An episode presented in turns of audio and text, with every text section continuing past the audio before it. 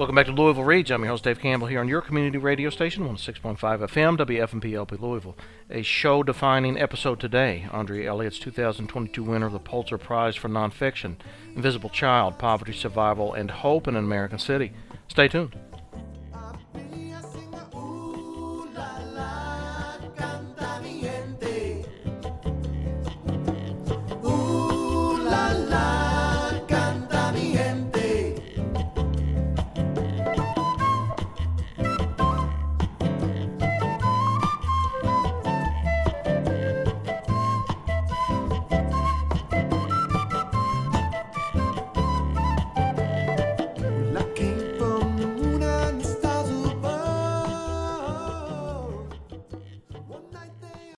I'm Amy Goodman, host of Democracy Now! Greetings to all Democracy Now! Listeners on Pacifica affiliate Forward Radio 106.5 FM, WFMP LP in Louisville, Kentucky. This grassroots community radio station relies on volunteer power and your financial support to continue broadcasting the progressive national and homegrown local programming you've come to expect from Forward Radio. At a time when our public airwaves are being gobbled up by corporate interests, here's an open mic dedicated to local voices, civic engagement, and community empowerment. Please go to forwardradio.org and pledge your generous support today. Thank you so much. Welcome back to Louisville Reads, transitioning from summer into new things this fall, reading and reviewing one of the most important books I have personally ever read, Invisible Child, Poverty, Survival, and Hope in an American City by New York Times journalist Andrea Elliott, winner of the 2022 Pulitzer Prize for Nonfiction. When I say this is one of the most important books I have ever read, and I read a lot, I'm not making that up. After 2 years of radio broadcast, if there is one book on the old Read and Succeed or Louisville Read schedule that I absolutely want you to read, Invisible Child is that book. You will never look at the United States the same way again. You will want to get out of your seat and help. Speaking of getting out of your seat and helping, the annual Give for Good Louisville fundraising campaign is coming up on Thursday, September 15th. And Forward Radio needs your support. Go to Give for Good Louisville at any time on that day and donate $10 or more to help us reach our goal of $4,000. Forward Radio is a listener-supported community radio station. We rely solely on your support, and we thank you so much for your generosity that has sustained us for now over 5 years. Also, a friendly reminder that if you enjoy the programming you hear on Louisville Reads or any of the shows you hear on Forward Radio 106.5 FM, WFMP LP Louisville, you can make a tax-deductible monetary donation at any time. Please visit forwardradio.org/donate to support the cause and make community radio part of your 2022 or 2023 financial plan. Also, visit us on Facebook at /Lou Reads, that's LOU Reads FM. Visit us on Twitter at Lou Reads FM. Visit us on Instagram at Lou Reads FM. Follow our YouTube and SoundCloud links to archived episodes for both Louisville Reads and the former Read and Succeed, and leave your thoughts and comments. We would love to hear from you. This is Louisville Reads. I'm Dave Campbell. The interview you are about to hear is an August 2021 conversation between African-American essayist, poet, author, former convicted felon, and Yale Law School graduate Reginald Dwayne Betts and Miss Andrea Elliott, investigative reporter at the New York Times, about her 2022 book, Invisible Child, Poverty, Survival, and Hope in an American City. Winner of the 2022 Pulitzer Prize for Nonfiction, her second Pulitzer overall, about the poverty, survival, and hope of Miss Dasani Coates, a teenaged African-American girl growing up on the socioeconomic margins of homelessness and foster care in New York City, the wealthiest urban area on the planet. The host for this discussion is the author events series at the Free Library of Philadelphia. To learn more about the Free Library, please visit freelibrary.org. The conversation itself is light and jovial, but the text Invisible Child itself is anything but, potentially one of the rawest, most unrelenting snapshots of the modern human condition I have ever read. And this is not literature, folks. It's journalism and nonfiction. Starting with a series of 5 articles in the New York Times in 2013 that later expanded into the 625-page text Invisible Child, journalist Andrea Elliott follows 8 years in the life of Dasani Coates, age 11 at the beginning of the book and entering adulthood at the end, as her and her mother Chanel arrive at the Auburn family residence homeless shelter in Brooklyn, New York in 2012. the last stop on a socioeconomic death spiral begun nearly four generations before, when her great-grandfather returned a decorated veteran of World War II, but, on account of his skin color, was forced to work as a janitor versus using the automotive repair skills he learned in the service.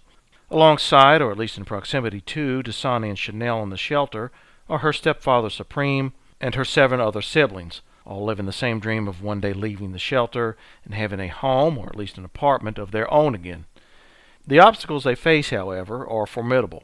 The completely insidious and ever-present framework of systemic racism, seemingly embedded into almost every interaction they have with literally anybody outside of themselves.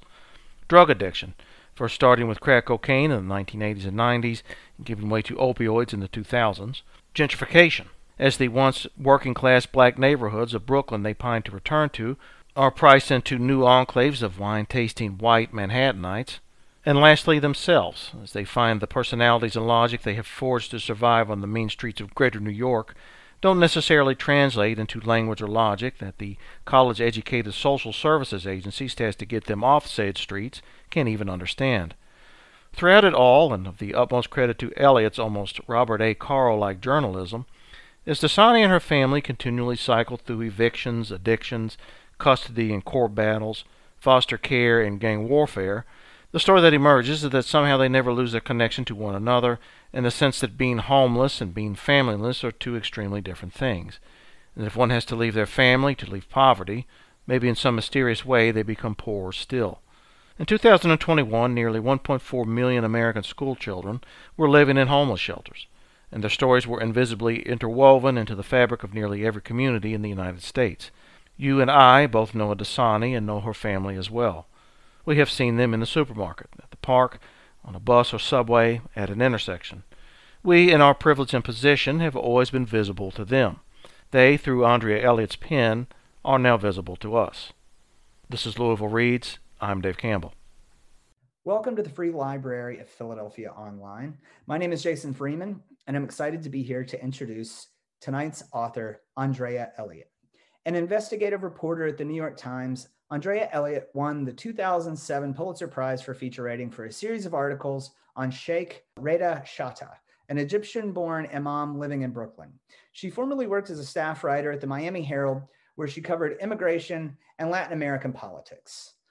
She joins us tonight with Invisible Child, Poverty, Survival, and Hope in an American City, based on her 2013 5-part series for the New York Times on the plight of children experiencing homelessness in New York City. This debut book, according to a recent New York Times review, goes well beyond her original reporting in both journalistic excellence and depth of insight, end quote, to document 8 harrowing years in the life of a girl named Dasani, who's helping her family navigate the disastrous effects of widening income equality and a disappearing social safety net. That review continues, quote, "The reporting has an intimate, almost limitless feel to it," end quote, "and that the result is a rare and powerful work whose stories will live inside you long after you've read them." Tonight's author will be in conversation with Reginald Dwayne Betts. Mr. Betts is a Yale Law School graduate and is the author of a memoir and 3 poetry collections, including the award-winning Felon. So let's get to it. Andrea, Dwayne, thank you both so much for being here, and the screen is all yours. This is kind of cool. I gotta say that one, I'm honored to be here with you, and I feel like I would be remiss not to start it this way. You know, we write and we work, and I think the reason why we do it, like, sort of stretch and extend, and so I just wanted to publicly thank you for doing this and just acknowledge that it's a lot, you know, and family is really important. And I don't want to be like whatever I might be, but, you know, it's a eulogy about your dad in the Washington Post. And I just feel like I want to acknowledge it, partly because, yep, thank you. You know, that's the way we think about the lives that we've lived, you know? So I want to say condolences as we start. Thank you so much, Dwayne. I really appreciate that. Dwayne knew that a few 2 weeks ago, my father, who is very, very dear to me, died unexpectedly, and he was very important to my work. So I feel him in the room right now, and I really appreciate you saying that. And to open this up, because I know a lot of people who will be in this talk who may have read the congratulations on the cover story that was in the New York Times Magazine, which is a great introduction to the book. Some people may have read that. Some people may have read the earlier piece, but they might not have. So just, can you just give us a brief take on like who Dasani is first, you know? Sure. Yes. So Invisible Child follows 8 years in the life of Dasani Coates, who was 11 years old and homeless when I met her in Fort Greene, Brooklyn. She was growing up in a neighborhood that was very much a new version of Brooklyn, the gentrified Brooklyn that has become a kind of famous symbol of that whole phenomenon. And it's a neighborhood, much like many other parts of urban America, that is increasingly divided between rich and poor. She was one of more than 22,000 homeless kids when I met her. And I wanted to find a way into this story because I found it stunning that, and I kind of stumbled upon this statistic, Duane. I had been rereading Alex Kotlowitz's There Are No Children Here, which is a book from the 80s. And I kept thinking, how much has changed? Because this book was from about Chicago and these two brothers in Henry Horner houses in 1986. 20 years later, what's really changed? And actually, it turned out that we had the exact same child poverty rate as that period in 2012, the same, which was around 1 in 5 kids, which is the highest child poverty rate of almost any wealthy nation in the world. And so, and the costs are great to society when you have roughly a fifth of the future workforce growing up in adversity. And so that's what got me started. But right in New York, we had this homeless crisis, and 22,000 kids, if you think about it, that is a crowd that would fill Madison Square Garden, and there would be overflow. So I just wanted one. And I was standing outside her shelter talking to families. She walked out with her mother, and I was basically hooked on that family because they captivated me just from the very moment I met them. They were and continue to be just full of surprises and electricity and all kinds of wisdom. And look, whether they were a poor family or I was writing about them in a religious context, or I was writing about them as people in Fort Greene, it didn't really matter the way in, the entree. The thing I arrived at was just pure fascination. Chanel, Dasani's mother, who's named after the perfume, she's kind of a walking poet. Yeah, she was cool. She has a lot of character. She lights up the page. That's what I feel. Every time I started to write about her, I would feel it, like just excited. Dasani is another firecracker in her own way. She just had, I'm a mother. I have 2 children. I know how hard it is to draw them out.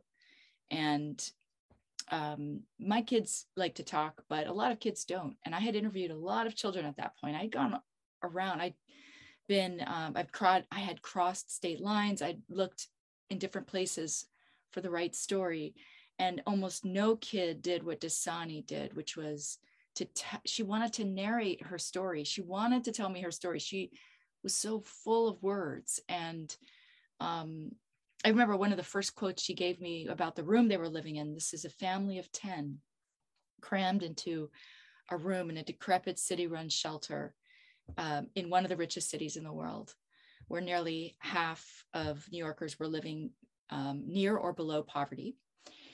There were mice running around the room and roaches, and the family had to hang their food from the ceiling in plastic bags.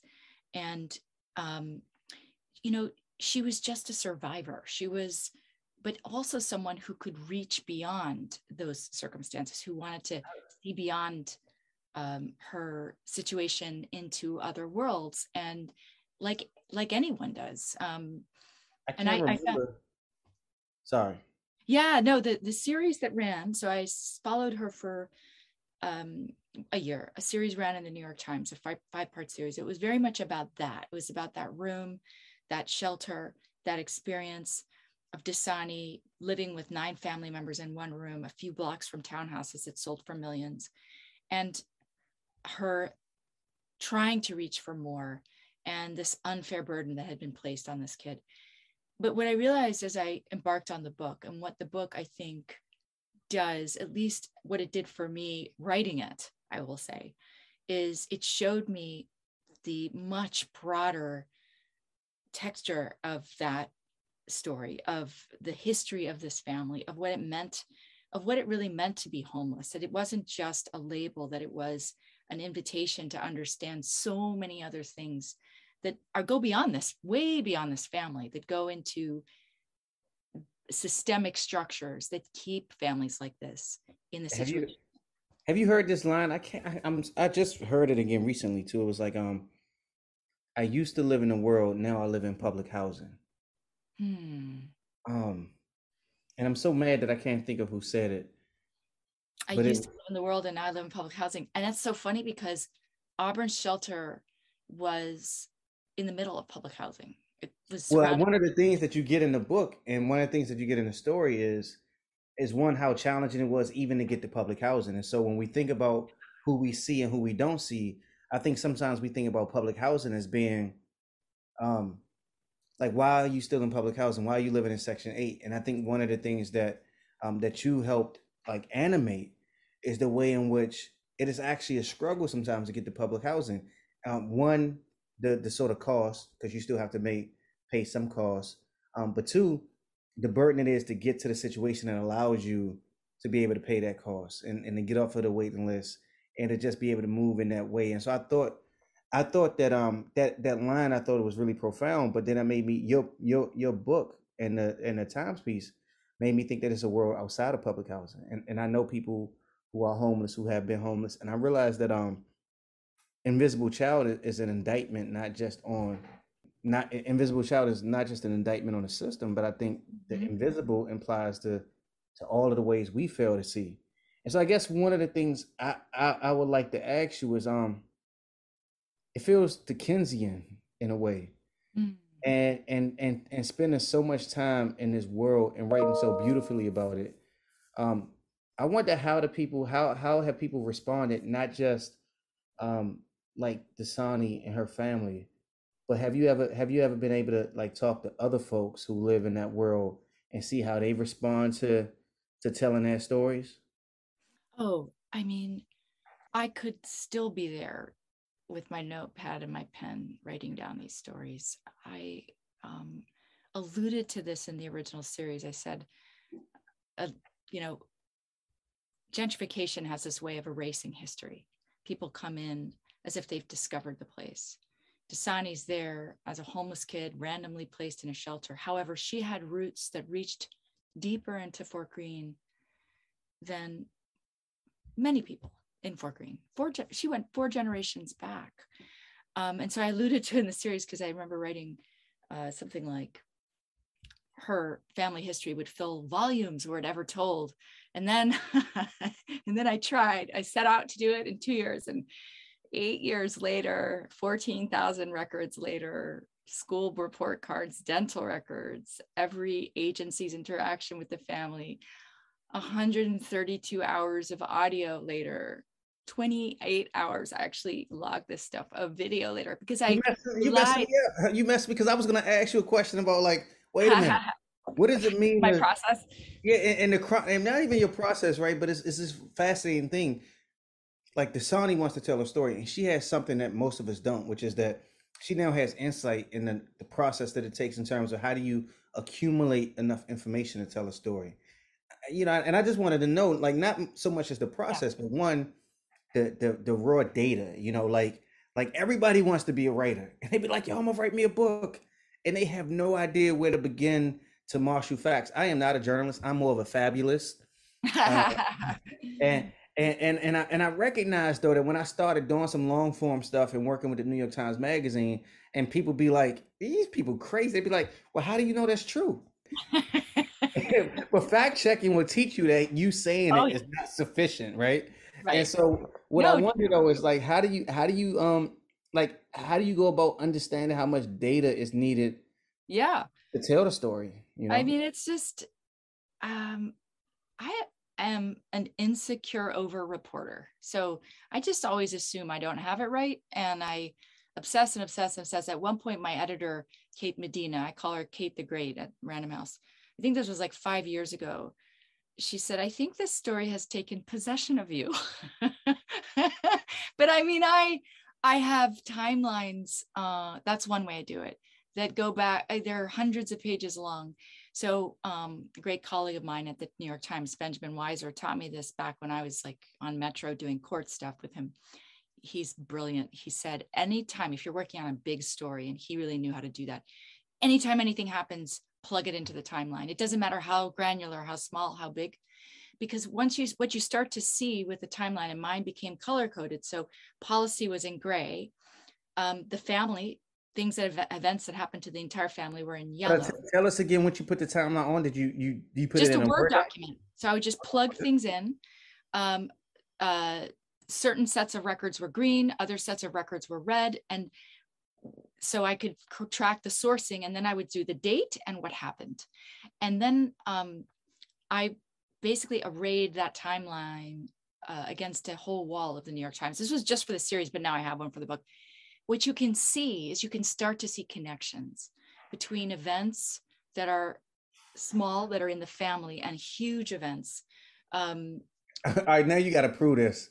Yeah, I know. As soon as I said that, I was like, yes. I mean, I remember, certain things colliding. For instance, I have to go back and look now, but the crack epidemic, for instance, yeah. And, I should tell the audience one thing that I found really impressive is that the one thing that frustrates me about conversations about poverty from the public space.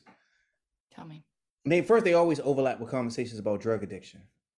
But I grew up in a very mean place. And I don't mean I grew up in a necessarily uber violent place or a necessarily deeply impoverished place. But like a friend of mine, Jericho Brown, has a poem that says the 80s that shot words into the dictionary like crackhead.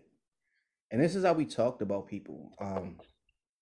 And you feel it in the book, and you feel it in the cover story about how Dasani was navigating that tension. And I think what you did an excellent job of in terms of how this overlaps with the war on drugs and how this overlaps with other things that stigmatize folks is that you were able to tell Chanel's story, and she had like this she was bubbly, you know what I mean? She was like, she wasn't, I feel like it was a real danger of writing a book like this and not caring for the people that you wrote about. And I don't mean like caring for them, like, you invite them home for dinner or to the barbecue, which you may do, but I mean like caring for them enough to like, like seriously. But sure, you don't have to. In my case, there was a lot of overlap in our lives of just being together, and mostly me in their space, but they know my children. They've had many dinners with us. I mean, I feel that yes. But I hear what you're saying. You know what's so interesting? You used the word Dickensian before, Dwayne. The condition. I was just trying to sound intelligent. No, but yeah, right. Well, so am I, by the way. That's our downfall. Why don't we just try to put those thoughts aside and just speak our truths? I mean, but no, you're not. But no, Dickensian, like Charles Dickens has started a book that's like, I started reading Oliver Twist to my son. And I got to page 2. He was like, oh, wait a minute. His mother died. His father died. And he had to work in a factory. We only on page 2. He was like, so that's why I feel like the Dasani story is Dickensian in that way. It's like a lot. But go ahead. I'm sorry. No. I wrote the word down when you said it, because people said this also about the series. And the conditions of their room were shocking to anyone, including them, by the way, in the very beginning. But you have to survive that, so you become inured to it. And I think the challenge with a story like this, and this goes to your point about drug addiction as well, and I have a sibling who has struggled all his life with the serious addiction. And so, it's very familiar territory to me. I think there are many dangers, as you just pointed out, with a book like this. there's a lot of traps to fall into. And I think that the challenge again and again is to try to go deep enough inside the experience of the people you're writing about, which you can't ever fully know. You can't, but you just try, so that when we experience that horrible room at the very beginning of the book, we experience it at first as this shocking thing, but then Dasani's inside it. And then Dasani is navigating her way around it. She's getting the bottle, she's feeding the baby.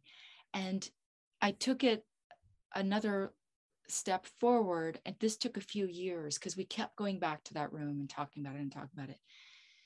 Where is her agency and where is her dignity? Where's her sense of agency? Where's her sense of agency was, I'm going to attack these mice and I'm going to kill them every single week. And in the beginning, when she used to talk about that with me, I would get like freaked out because it's like, don't tell me about smashing your eyes out one more time. I had a mouse crawl on me in prison. One, mind you, I'm in prison. And listen, it horrified me. It was one mouse. I was in and it was a field mouse, and I was in prison, and I was asleep, and I felt something on my leg, and I kicked, and I knocked it off, and I saw it run out of the room. And I used to build a barricade up to like prevent anything. I didn't know they didn't have a spine. And so when I read that part, it was two things that struck me, is that even in describing, it reminded me in some ways of like Black Boy, but just in describing or maybe it's Native Son, but what it reminded me of is in describing her response to it. It was even dignity in that, because ultimately you have to get by. But I think that like the whole family was like, how do we organize our lives in a way in which this chaos is not determinative of what we do every day? And so you like separate the space in the house to create room for yourself. Everybody has a little space, and you do your homework on that space, even if it means you just sit there and you do your homework sitting on the mattress. I thought that,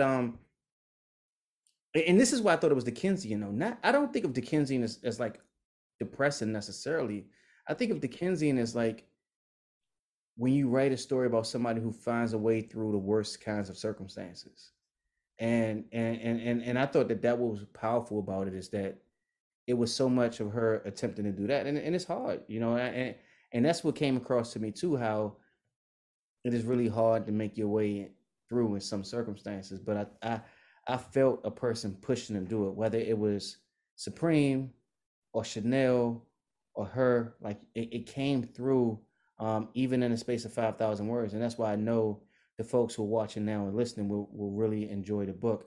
For those who are joining us, this is an October 2021 interview with New York Times investigative journalist Andrea Elliott about her 2022 winner of the Pulitzer Prize for Nonfiction, Invisible Child, Poverty, Survival, and Hope in an American City. The interview itself is hosted by African-American essayist and poet Reginald Duane Betts, courtesy of the Free Library of Philadelphia. To learn more about the Free Library, please visit freelibrary.org. To listen to this entire interview, please visit us on Facebook at /LouReedsFM. I keep cutting you off because I don't want you to give all of the good stuff away. Good. No, definitely I won't. I think you and I would agree most likely that another trap of this kind of story tends to be this like escape from poverty, you know, romance that people have in their minds, that's the story we celebrate, the one kid who made it out versus all these kids who are just as talented, but who, for whatever reason, and I think there are many reasons that are very clear, that have to do with the problems of the neighborhood, the lack of access to better education, to better job opportunities, to basic housing. Only 2% of Americans are housed in either Section 8 or public housing at this point. My father created and helped to implement Section 8. So that's what he did as general counsel of HUD. And it's something that's I never talked about publicly, and I wasn't going to talk about, and then he died.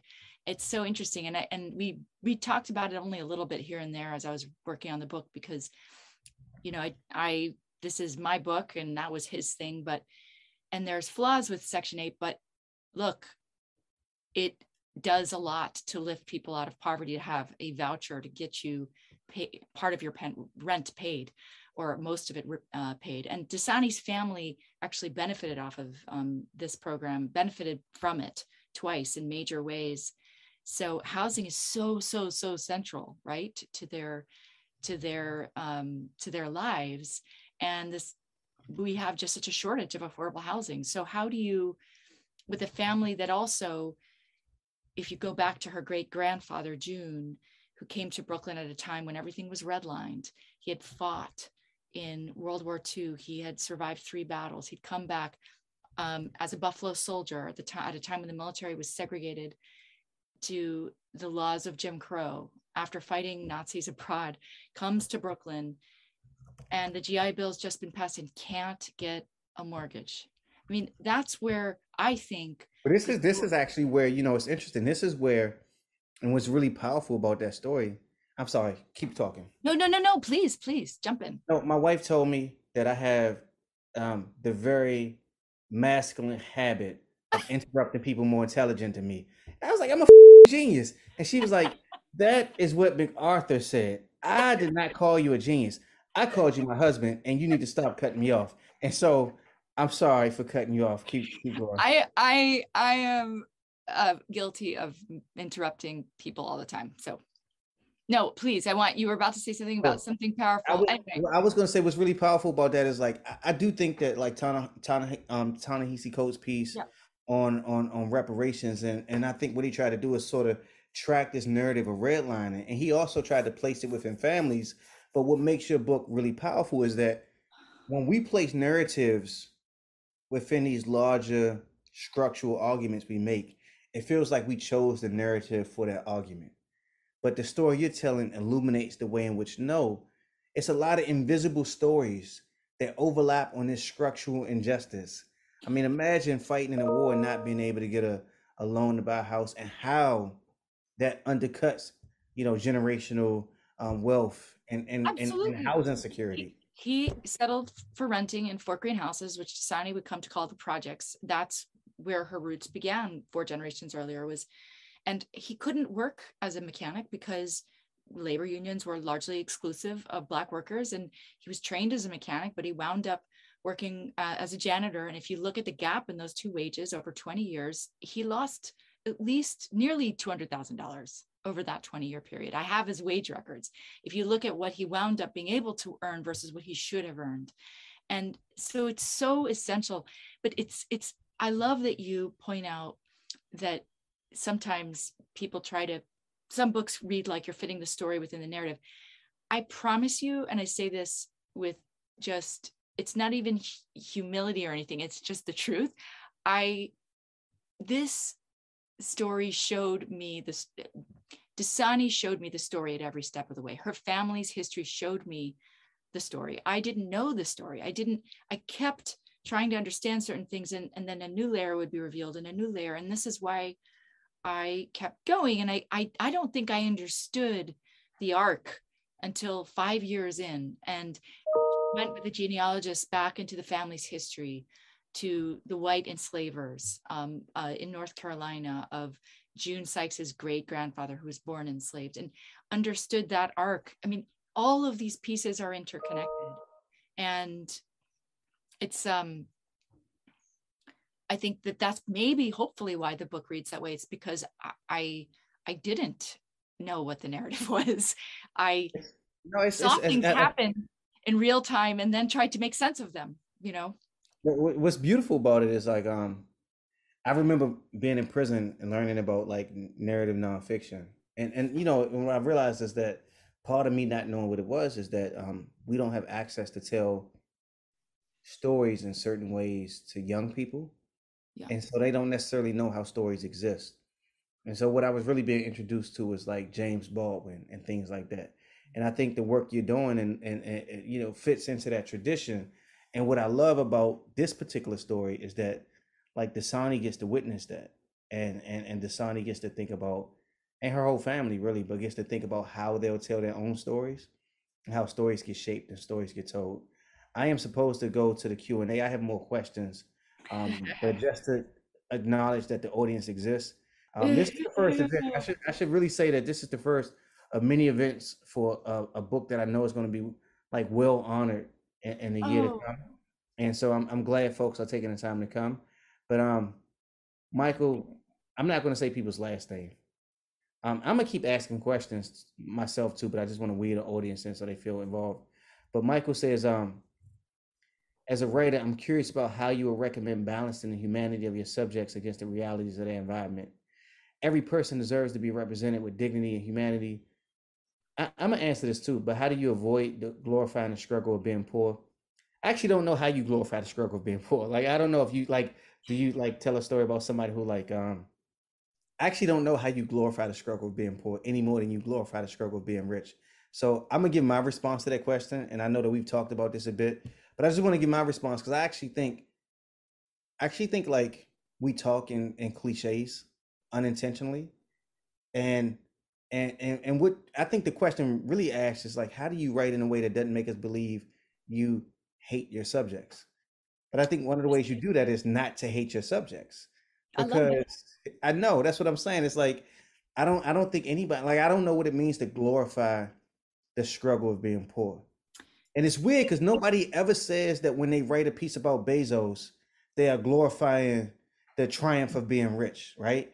It's only that when we talk about poor people that if you show them being triumphant, if you show them being successful, if you show them really making it, even if you do it well, people ask you, are you trying to glorify the triumph of being poor? And it's a weird fascination that we have with believing that we must somehow denigrate people who suffer. And so maybe to flip that question a bit, I will ask you, did you feel the need to put more attention on some of the worst aspects of Chanel's life or Supreme's life as you tried to tell this story? Because it's like a real balance, even in a cover story where like you could see this tension between Dasani and Supreme and how Supreme is moving and controlling the money, but you really resist trying to stigmatize Supreme for those decisions that he's making around how like that check might be what he owns. And so I wonder, like, how did you navigate that tension? So maybe not how did you navigate the tension of glorifying the poor, but how did you navigate the tension of not falling into the pitfall of denigrating struggle in a way that seems justified because you think you would have did it better? I think it's really important in a story as complex as this to allow the reader to experience the story and to not interfere by imposing judgments. And it's hard because we all bring our lens, right? We're all human. I think the closer I get to a person, just in terms of feeling, like I really, if I feel great empathy for somebody I'm writing about, and I've done this, you know, I've been in journalism for more than 20 years doing kind of long form work like this where I immerse in people's lives. My rule of thumb is just the closer I get, the harder I'm going to have to work when it comes to writing to make sure that I'm cognizant of any potential, you know, I don't like words like balance and objectivity. And I don't think anyone does anymore, like those words. It's so fashionable to say objectivity doesn't exist. Fine, we all agree. But like to be even more precise, you know, let's have many different people read this book and respond to it so that I am making sure that I've done right by it. Chanel is very brave. She never once asked me to keep anything out. She said, the truth hurts. She said that again and again. And it's interesting, you know, people often ask me, how do you think you're following them affected things, changed things? One thing I would say is people ask you that, including people in the Q&A. So that's the next question. All right. Fair enough. Yes. I mean, there's no question that me being in the room is going to have some kind of immeasurable or measurable impact. And it depends. And there were many, many different situations I was with, I still am in their lives. I mean, this was nearly a decade of reporting. They like your cousins. I mean, at least like play cousins. I mean, I slept on their floor at times. I ate food with them. It's so funny that you didn't get that joke. Okay, I didn't really get that joke. You're right. But your response was a definition of what a play cousin is, though. You know how like one of the interesting things happens in a community, in a poor community, but around Black folks, though, is you got people that's related to you for real.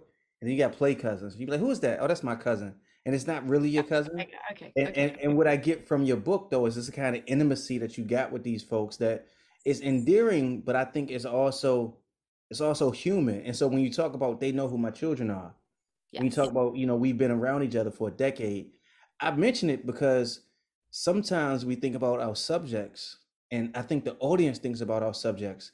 And we ask a question like, what happened as the result of you're writing about them? And like one of the things that happens that matters is we became close. Yeah. You know, like the world didn't necessarily shift for me or for them, but like we became close. I became somebody that they would call upon, and they became somebody that I would call upon. And that's essentially like what a play cousin is. So yes, so it was absolutely an honorific title. I have grown up, you know, with many play cousins. I have a big Chilean family, my mother's side. But anyway, I mean, I know what you're saying. What I wanted to say about Chanel is, it's funny what we wound up realizing. I think this is potentially how me being around, this is one of the ways that, and I don't know what me not being around would have resulted in differently. And I don't for a moment take away from her agency and her, if anything, I was a bother and a really annoying presence much of the time. I wasn't I hate it when people are like, oh, do you think you were a role model? Absolutely not was I a role model. Dasani has the most powerful role models in people like her Black principal Paula Holmes, who passed away, who was a mighty, amazing woman, her teacher Faith Hester, her grandmother Joni. She has remarkable role models. She would say that herself.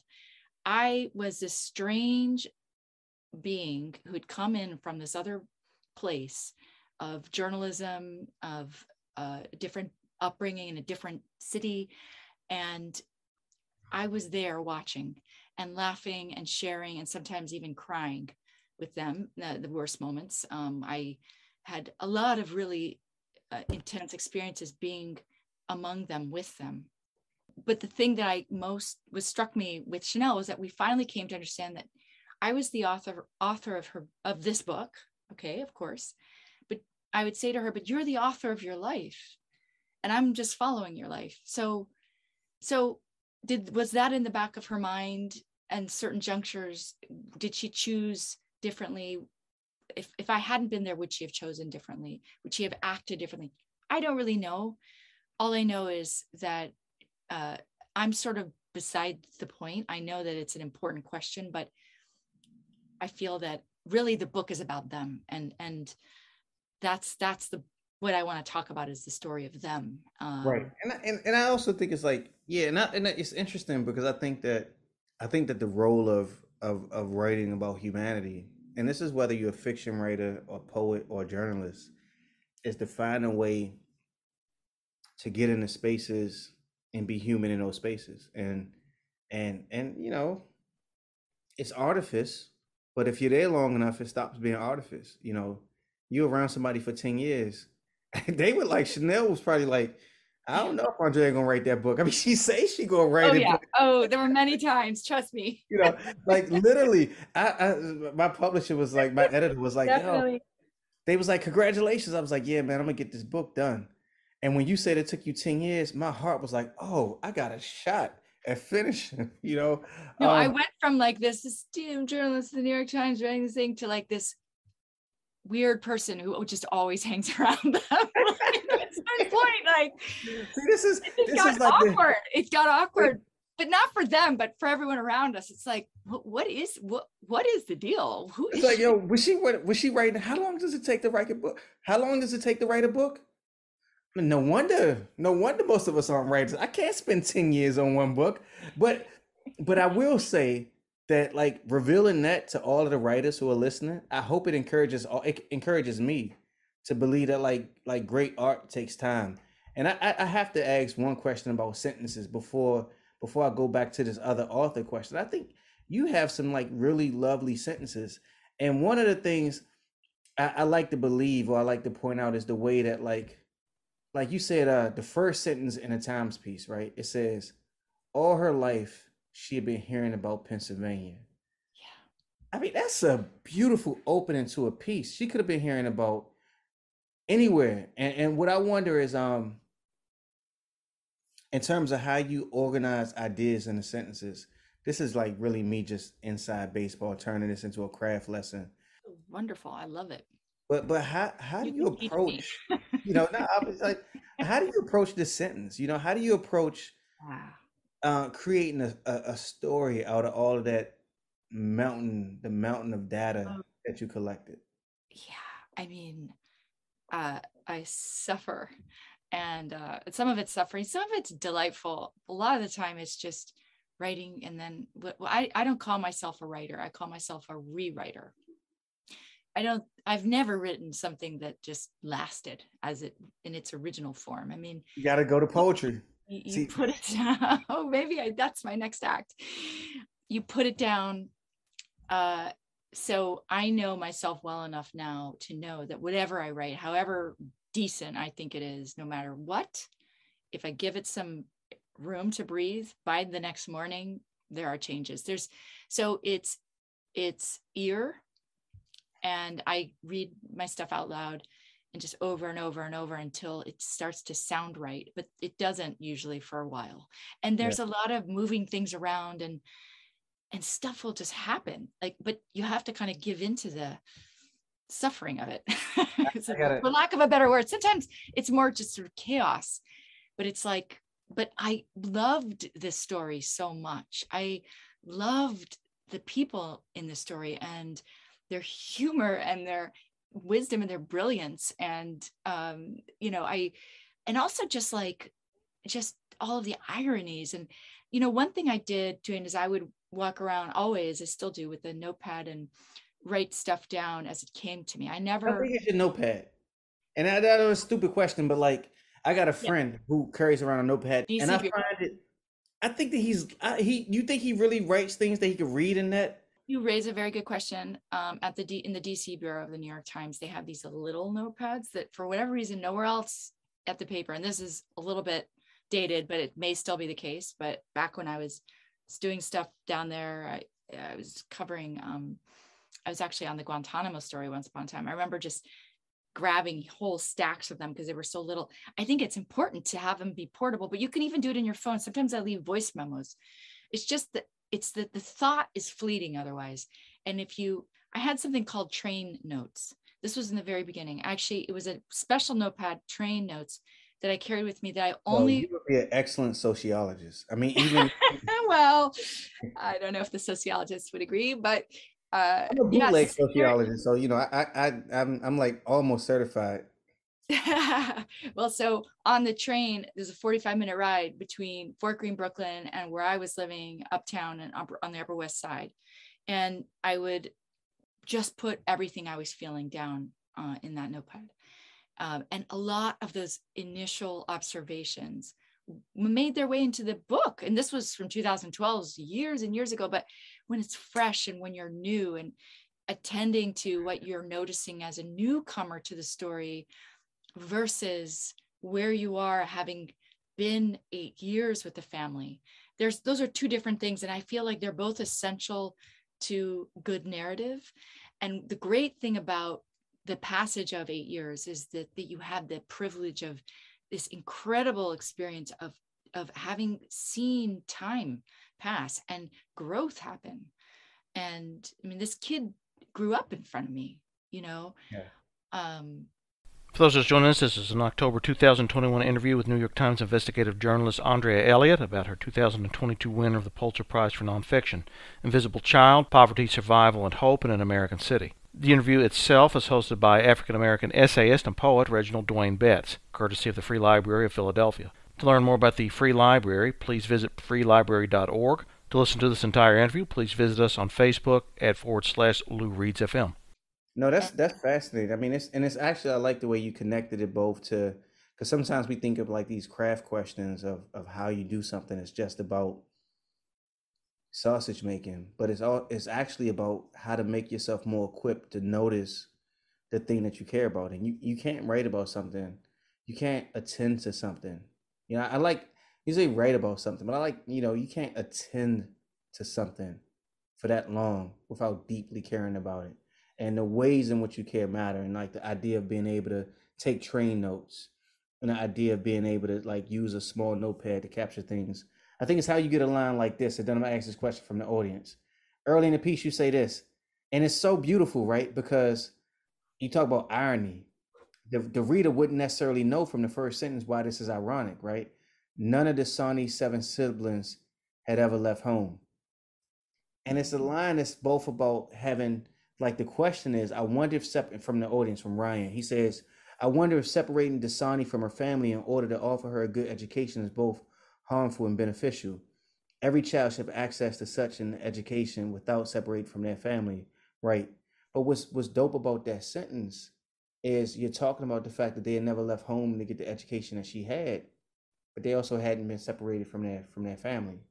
You know, you had times when the mother was gone or the father was gone, but I think it's something powerful in arguing that like staying together matters and it's actually an accomplishment. Because some people think having never left home is not an accomplishment, but what gets revealed in the piece is having never left home also is an accomplishment, because it is quite easy to be like permanently separated from your people, you know?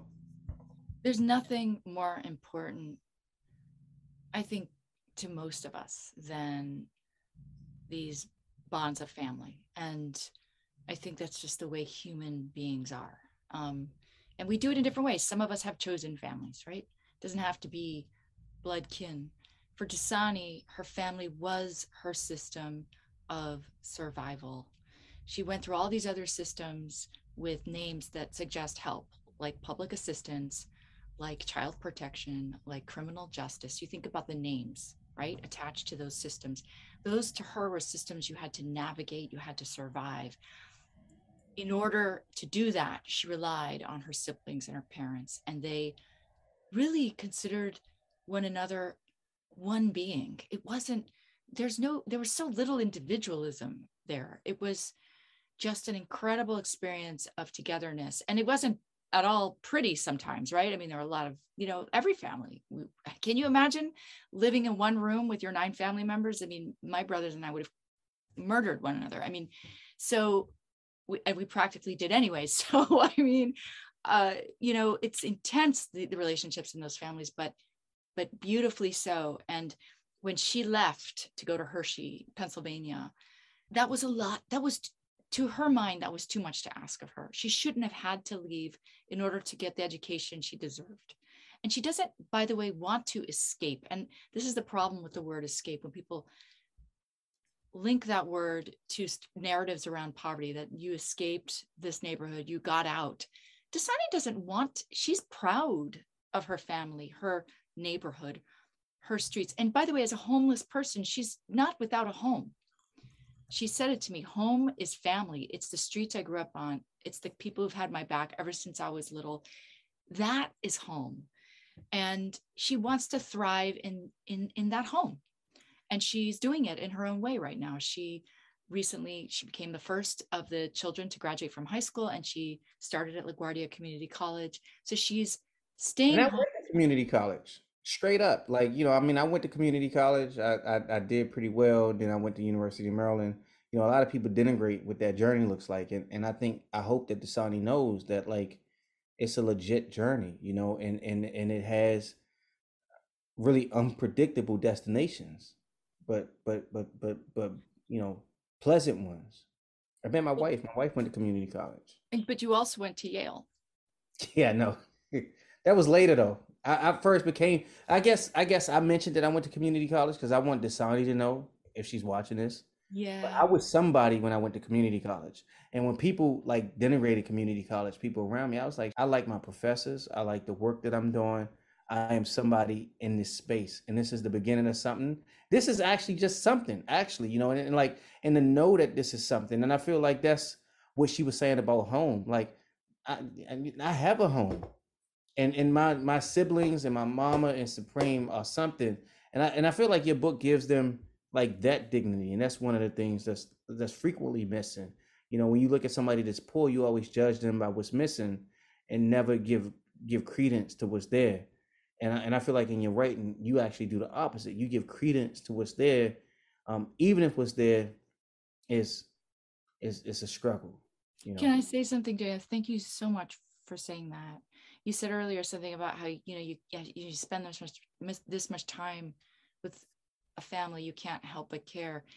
I think I would go further and say that not only is it fine to care, and I think it's essential in a way to develop. I used to see in my, you know, days as an old school, whatever. I am an old school reporter, no matter what. If shoe leather reporter through and through, Metro is my home. I've always done those kinds of stories, you know, and I was at the Miami Herald, but you had, we you know, back in the day, I mean, it was like, I'm the reporter with the reporter hat on. You're the person I'm writing about. I ask the questions, you answer them. I'm here to do the story on deadline. My evolution has taken me in a very different direction where I no longer see that dividing line as, not only is it not necessary, I almost see it as an impediment. I think that the writing, the power of the story rises or falls on the level of intimacy that you feel for it. And it's not only okay, it's almost necessary to feel, whether it's caring for them or not, or feeling angry, whatever it is, you know, you have to take that in order to have it work in a clear and powerful manner in the writing. I think it's not at all a perfect process. And there are many checks and balances, and there's a need for balance and all of that. But, you know, if that makes sense, I think it's. Yeah, no, it does. Way. And so the last words I'll just say is really thank you for what you've written and what you've offered to us. You know, I just want to say thank you. Thank you. And I want to thank Dasani, who I believe is watching, and Chanel and Supreme. And I really enjoy myself. Thank you. I hope the audience did too. I hope they did too. Thanks. That's it for this episode of Louisville Reads. Remember, visit giveforgoodlouisville.org on September 15th. It's not about the books on here. It was always about you. This is Louisville Reads. I'm Dave Campbell. Thanks for listening.